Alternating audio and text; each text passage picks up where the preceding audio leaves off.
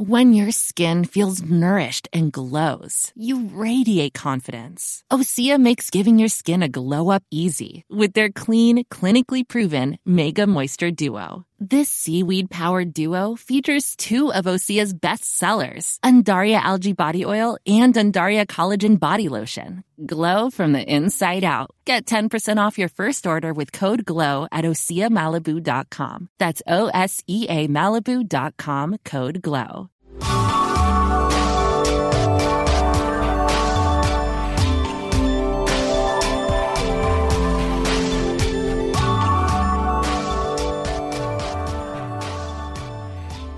So in terms of you know, just for those of you know, obviously our our the people that listen to this podcast are are the lay public mostly. That's usually who's listening, and I think they're always interested in how kind of we got there.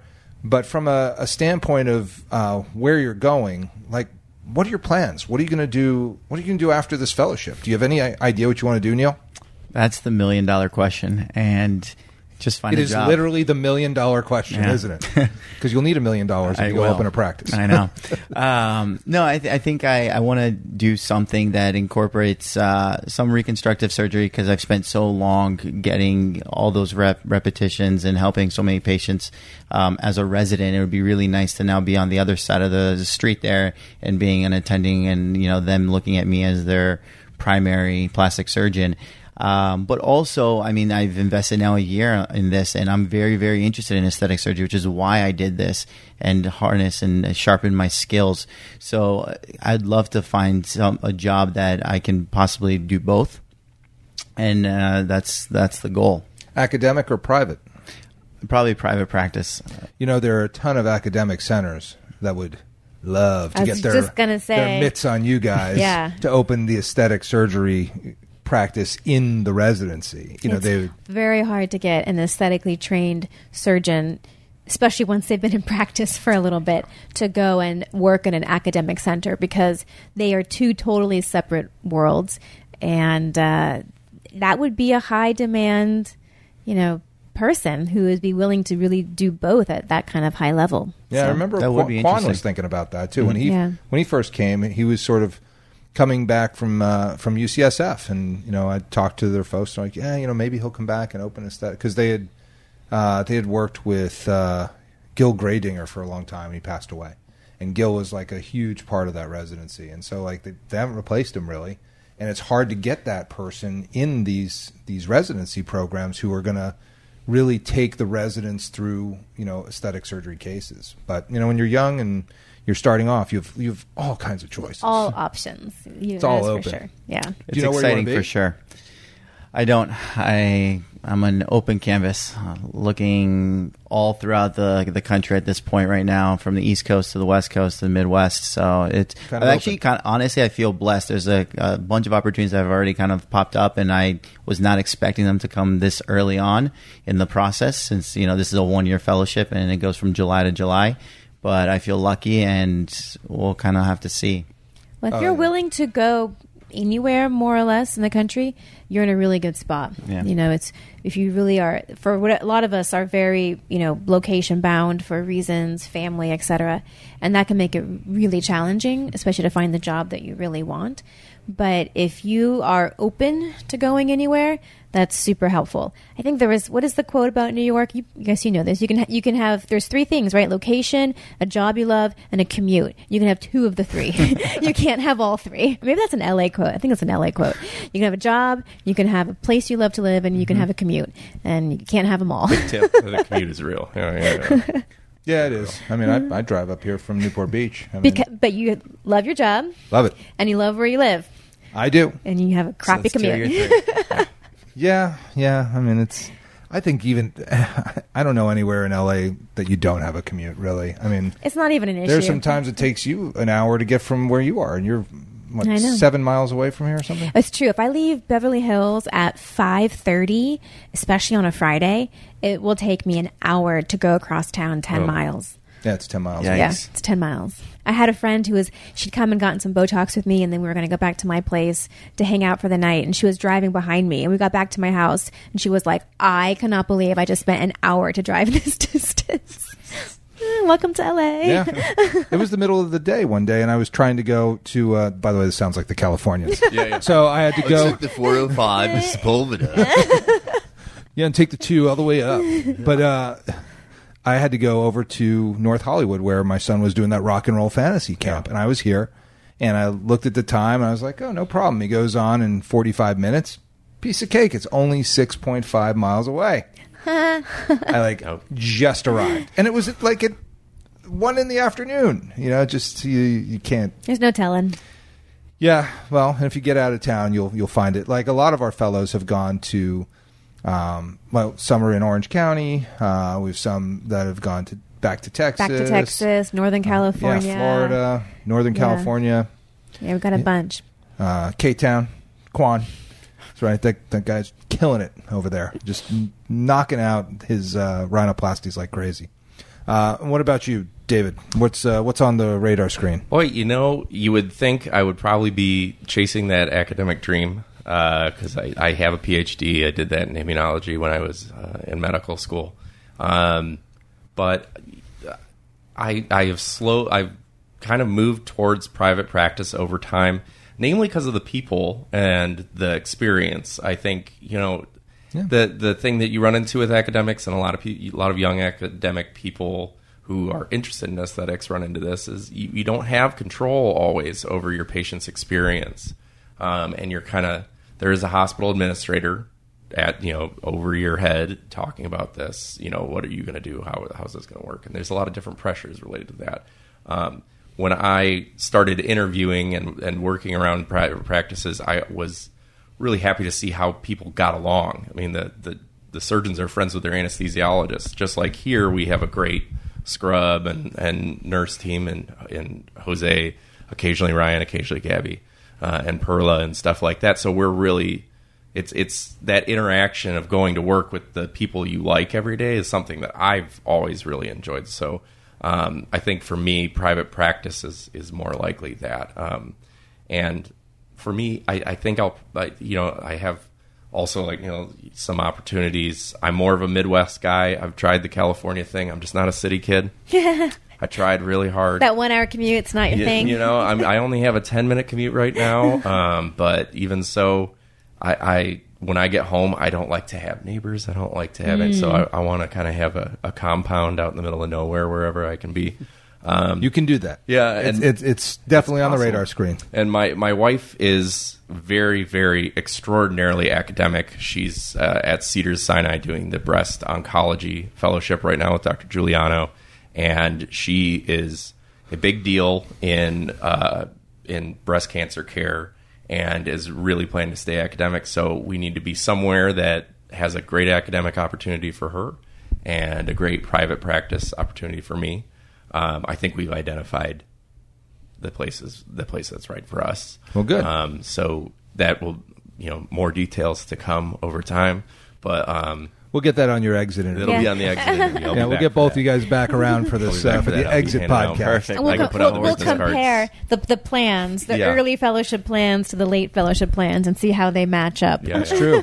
Yeah, Neil hasn't rotated here yet. There's still time for him. Yeah. to be There's like, still you know time to bring him back over I'm to the true dark side. Could very well could happen. Uh, well, that's you know, and that that's sort of the thing is that the, you you have the choices because you guys are both from top of the line residency programs. You now have a, a really uh, top of the line fellowship that's going to be under your belt.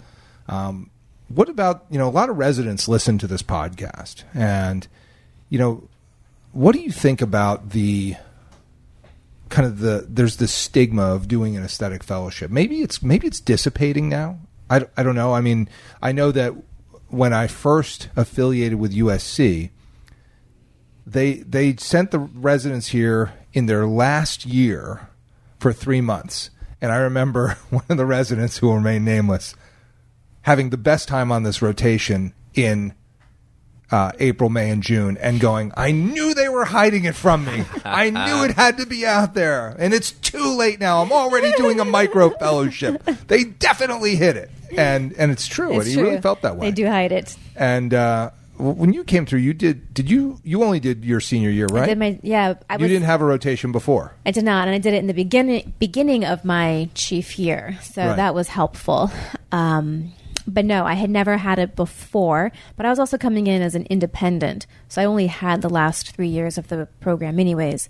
But I think USC is getting better now at sending in four, five, and six year residents instead of just the six years. Yeah, and that that was the big change is that I think the RRC, the Resident Review Committee, came in and said like you guys are lacking in aesthetics and Yep. you're not going to have a residency anymore, and so it, it is of you know paramount importance to the Residency Review Committee for plastic surgeons to know aesthetic surgery as residents. So now we are getting, I, I think we get threes, fours, uh, or maybe fours, fives, think fours, fives, and yeah, sixes, and yeah. sixes. I think through. most programs, though, will front load a lot of the reconstructive and then backload a lot of the aesthetic experience. I don't think it's unique only to USC. Um, that happens to us as well. We would do three months during our fifth year and three months during our sixth year. And I think there's two real reasons. One, I think, is that aesthetic surgery has requires a lot of nuances, a lot of little different uh, intricacies, and I think you only appreciate them after you have a foundation based built from For the sure. reconstructive uh, counterpart surgeries. True. And so I think in your latter years, you can kind of gain more from that experience. And I think that they have found, I think there's even studies that have showed this, that resident run clinics are beneficial to the community. They offer discounted surgery. Um, they also offer a tremendous benefit for the young resident surgeon in that they get for the first time with some oversight to plan a case, to talk to patients. Um, these are typically healthy patients, so the medical risk is a little bit um, safer than having a reconstructive patient that could code any or die on the table um, that we see, unfortunately, at like these big institutions. But aesthetic surgery doesn't have that as much. Um, so you end up seeing, I think, fifth year and sixth year. And then in terms of the stigma, there's definitely a stigma. I think a lot of plastic surgeons call it cosmetology um, and try to say that it, it's you know it's a little short sighted to think of it that way.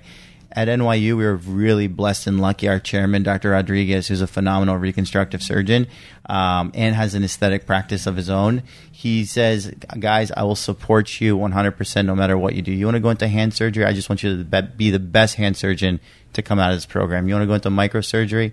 I'll stand behind you, and I'll. I just want you to be the best. Go to the best place, get the best training. He's very pro fellowship for that reason because he really truly believes that fellowship is what gets your game to the next level. Yeah, I, I agree. I mean, back when I finished before electricity, the um, the uh, fellowships really weren't part of it as much for aesthetics.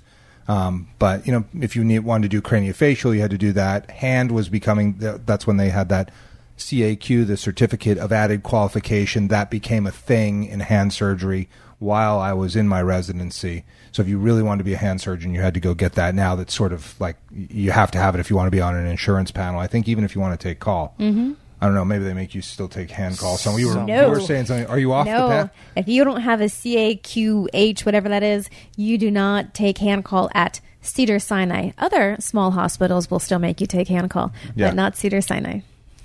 Yes. That is nice. Sorry. That's super I'm not nice. certified. and ble- you know, shout out to the hand surgeons out there that are Oh my willing to God. take hand call because bless yes. you, Thank God. bless you for the things that you do, so that I we don't have to You don't take have- hand surgery call. Thank Thank God. you, to, thank you to the hand surgeons that trained me in hand surgery, so I could learn that that's not what I wanted to do. Bless them for doing that. and bless them for taking care of my gamekeeper stuff. Oh, That's all. I, boy. I mean, absolutely. I don't. You know, come on. know. How's that getting fixed otherwise? you gotta do. It's not.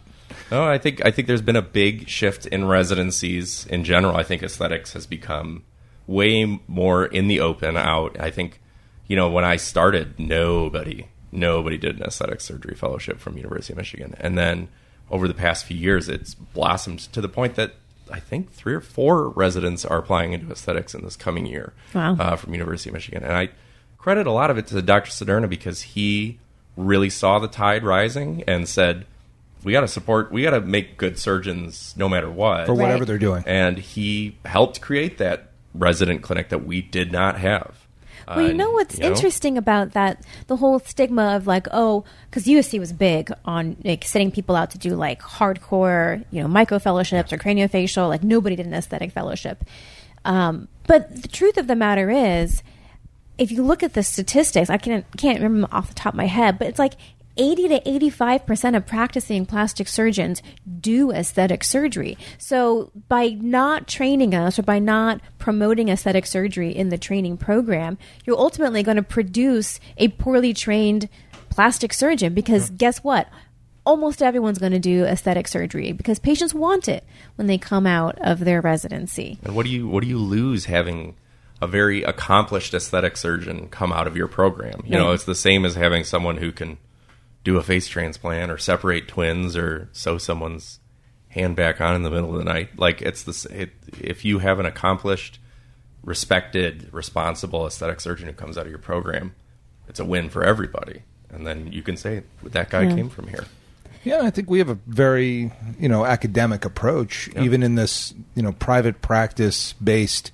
I mean, we are affiliated with USC, and so there are all those academic affiliations, and and the residents are here, and there are conferences, and we have a journal club now, which I'd really like to have on a Tuesday, so I can get to it. Please, thank you. um, that would be awesome. But you know that that makes for you know a really good experience and like i have no doubt that when you two guys go out into practice that you're going to be awesome and that the patients are going to be very happy that you can do the things that you do the way you do them with the level of safety and attention to detail that generates the outstanding results because that's really what it's all about isn't it? It's not it's you know yeah we're in beverly hills and it, whatever. I like you know how i feel. I'm sort of like the blue collar surgeon in, in, in beverly hills.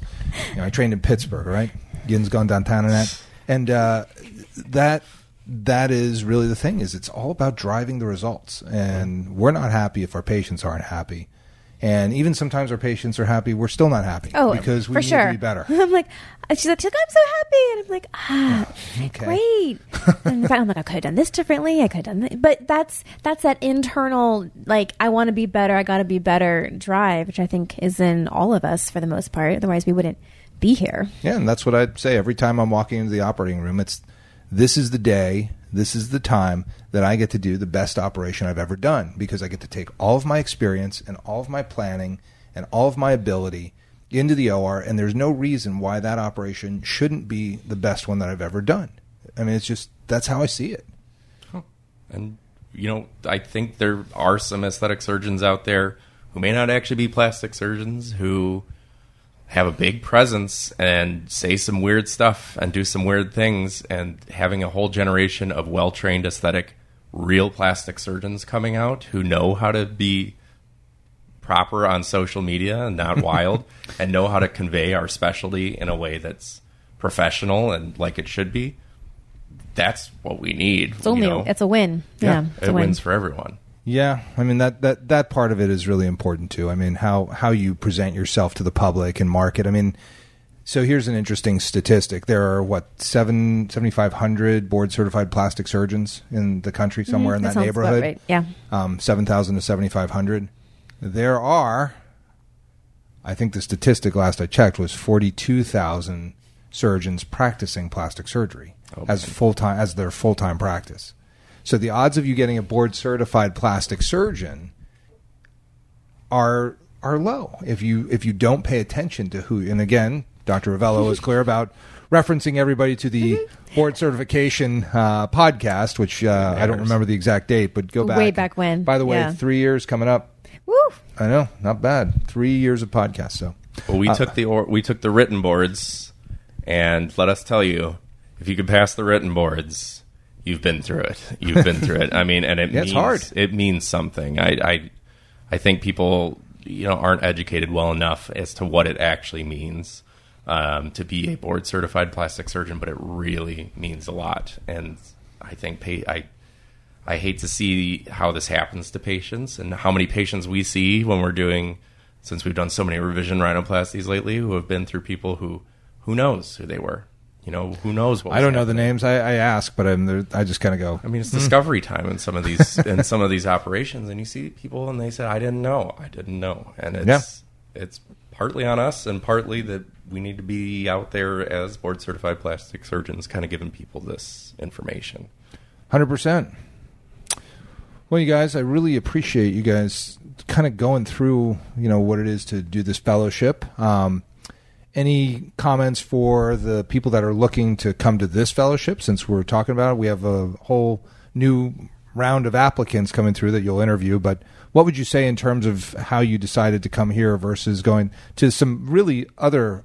I mean, the guys in New York would have ta they would have probably stabbed somebody to keep you there based on what they said. So, you know, why why did you come here versus going somewhere else? And you don't have to name the other programs because they're all our friends and they're that. Which, by the way, I think is also one of the great aspects of aesthetic surgeons is that the camaraderie amongst the very you know kind of limited number of people that do this at this level is really it, it's special and it's exciting and uh, and I, I really like that part of, of our specialty. But why why did you come here versus going to some of the other great places? So I think uh, there's I think about about forty um, fellowships that are accredited at this point, somewhere in there. Yeah, and not that many applicants, by the way. Not that many applicants, but the fellowships, in my mind, kind of fall into two broad categories. There's a lot of apprenticeship models where you're the fellow for one practice with one or two surgeons, and you spend the entire year with them, and they really like take you on like you're they're your child.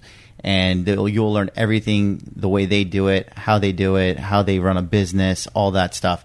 Um, and then there's a couple fellowships, and I think this this one is in one of the, is in the forefront where you have, like we mentioned earlier in the podcast, a number of faculty. I mean, we have like seven or eight or nine faculty members.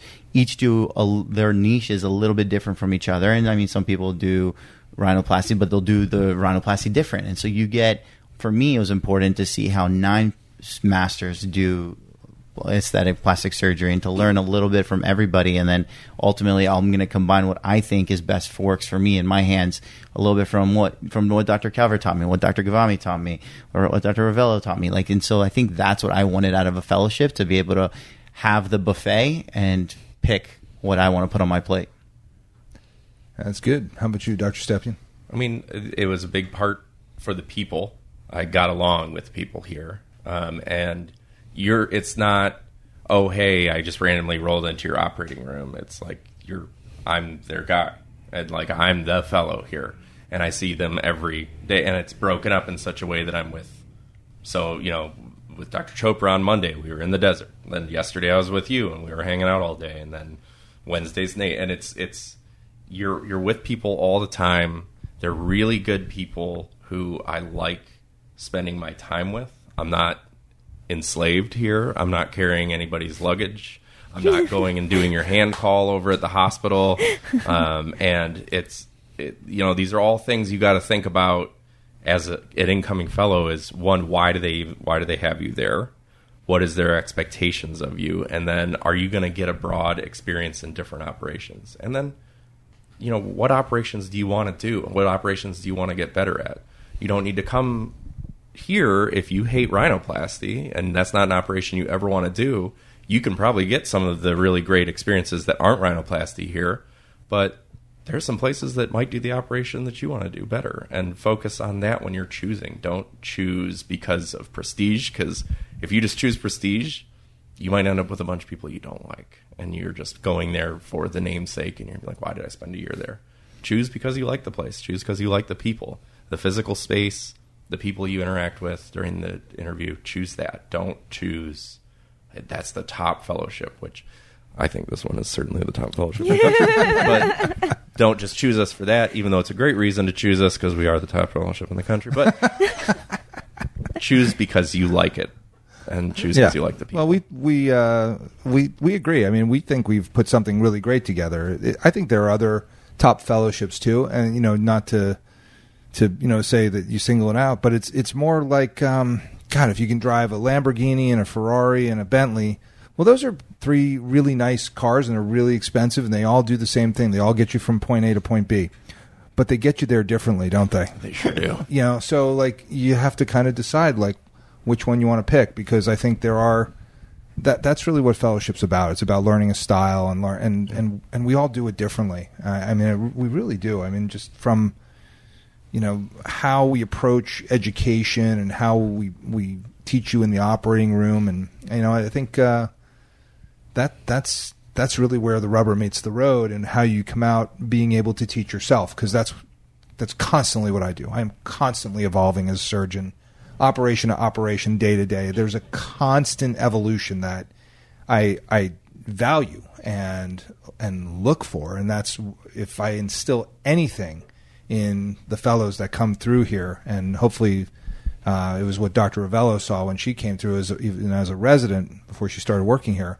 Uh, it was that you know the answers we have right now are aren't good enough. They're they're better answers, and you have to find them, and you have to search for them and find the way to to make it better for your patients because that that's who is asking us for you know the result. They're asking us to do the best that we can. So if you're if you're not looking at it that way, well, you know, start because that's where it is. It's all about we can do this better. That's how I started. I do rhinoplasty like no one I know. I I, I don't I don't know anybody else that does how I attack the the nose to to get what I want out of it, and that's because I just thought the operations were totally inadequate. I thought they were just they didn't work for me and they weren't reliable. You know, taking out a little cartilage here, a graft or two there, and hoping it heals well. That that didn't work for me. So now I kind of show the nose who's boss and tell him where it's going. Certainly do. This is this is Certainly this is how you're going to behave, and that's it. You I know, will rebuild you. that's right, and you're going to like it. Yep. All right. Um, all right. Well, anything else, Dr. Rovelo? No, I think we should make that the motto of this res- this fellowship. We can do it better. We can. We can do it better. Si se puede. Speaking of doing it better, I, I would like to put in a shameless plug for Dr. Calvert and I. Uh, on October 6th, we will be going to the Harp Inn in Newport and performing an all emo uh, rock band show. I'll be playing bass and singing. Dr. Calvert will be playing guitar and singing. And uh, This is part of the fellowship. this is part of the fellowship. So if Yeah, everybody has you- to play guitar. Yeah, Neil, you're up next. I'll be the bartender. There you go. Nice. please join us. That is super nice. Supra nice. Um, love it. Well, we will be there October 6th. That's right. And, uh, you know, that, that's sort of the thing too. Like, you know, art is art. You know, oftentimes, you know, I'm going to digress just for a minute because my son who just went off to rock and roll college, you know, when you ask Bo, my son, you know, if he's a rock star or if he's going to be an actor, he says, he goes, Dad, it's all about the art. And I've always felt that way myself. I've always felt like that I'm an artist. Plastic surgery is something that I do as an artist. When I play music, it's something I do as an artist. And and I think, uh, interestingly, um, you know, my my buddy Bassnectar said the same thing to me one time. He's like, he's like, you know, life is art. It's all about how you how you treat it, how you hold it. And so, you know, doing a show while you're a fellow only makes sense, you know, because that's part of your art, you know, and it's it's it's like I wasn't playing guitar until Oren Tepper called me up and said like, "Hey, we got to do a gig Friday night." He called me on a Monday, and we did that. And. You know, here we are. It's going to be my third gig in a year. I have I have not played a rock show in 20 years. Well, this If is maybe more. be the rock show. This this is quite the rock show that you have Talking cooked Blink up. 22. We're talking Fall Out Boy. We're we're really taking it there. So, Yeah, but that's part of it. And you know, you got to you know, it's not like we're, you know, spending every single day rehearsing. It's it's, you know, knocking around on the guitars and and making sure that it's part of your day to to be ready and it's it's going to be awesome. And thankfully, we have Hunter and Eddie to make us actually sound good. Thank God we Bless have them. professional musicians. That- That's really the key. Yeah. Because I think we could probably put Neil up there Yeah. with a guitar over him and he'd look Yeah. like he's freaking owns the place. Trust me, you definitely do not want that. the answer is have talented friends. That's, That's really it. And and Dr. Rovelo's a, a, a musical theater person. I mean, so we all have these talents that are part of our art, and I think that's what plastic surgery is really about. You know, you want to be the best that you can, and you know, it, you know, being expressed as a as a artist is really key. That's how you think better. That's how you do better, and that's how you how you make things really go to the next level for your for your patients, which will obviously bode well for your careers. Well, anything else, Dr. Rovelo? That's it. Thank you so much for having us. yeah. Thank you for really being great. here. Absolutely. We uh, we really enjoyed it. And this is the Beverly Hills Plastic Surgery Podcast coming to you from the 90210. If you like what you heard on the Beverly Hills Plastic Surgery Podcast and want to get in touch with either Dr. Rovelo or myself, this is how to do it. You can reach me at the website, roveloplasticsurgery.com. You can reach out to the office directly through the website with any questions or consult requests, or you can call the office directly at 310 954 1355. And you can reach me on Instagram at Rovelo Plastic Surgery. And to reach me, the phone number is 310 777 8800. My website is drcalvert.com, drcalvert.com, Instagram, Dr. Calvert. And of course, you may want to check out our YouTube channel for the Beverly Hills Plastic Surgery Podcast, which is simply that Beverly Hills Plastic Surgery Podcast. Hope to see you all in the office very soon.